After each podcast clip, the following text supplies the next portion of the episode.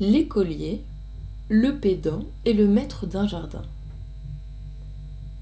Certain enfant qui sentait son collège, doublement sot et doublement fripon par le jeune âge et par le privilège qu'ont les pédants de gâter la raison, chez un voisin dérobait, se dit-on, et fleurs et fruits. Ce voisin, en automne, de plus beaux dons que nous offre Pomone, avait la fleur les autres le rébut.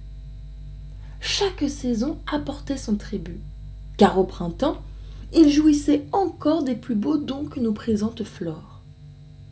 Un jour, dans son jardin, il vit notre écolier qui, grimpant, sans égard, sur un arbre fruitier, gâtait jusqu'au bouton, douce et frêle espérance, avant-coureur des biens que promet l'abondance. Même il ébrancherait l'arbre, et fit tant, à la fin, que le possesseur du jardin envoya faire plainte au maître de la classe. Celui-ci vint, suivi d'un cortège d'enfants. Voilà le verger plein de gens, pire que le premier. Le pédant, de sa grâce, accrut le mal en amenant cette jeunesse mal instruite.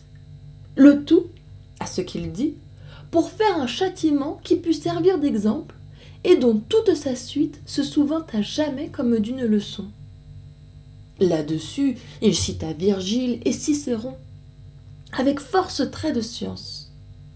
Son discours dura tant que la maudite engeance eut le temps de gâter en cent lieues le jardin. Je hais les pièces d'éloquence hors de leur place et qui n'ont point de fin, et ne sais bête au monde pire que l'écolier si ce n'est le pédant. Le meilleur de ces deux pauvres voisins, à vrai dire, ne me plairait aucunement.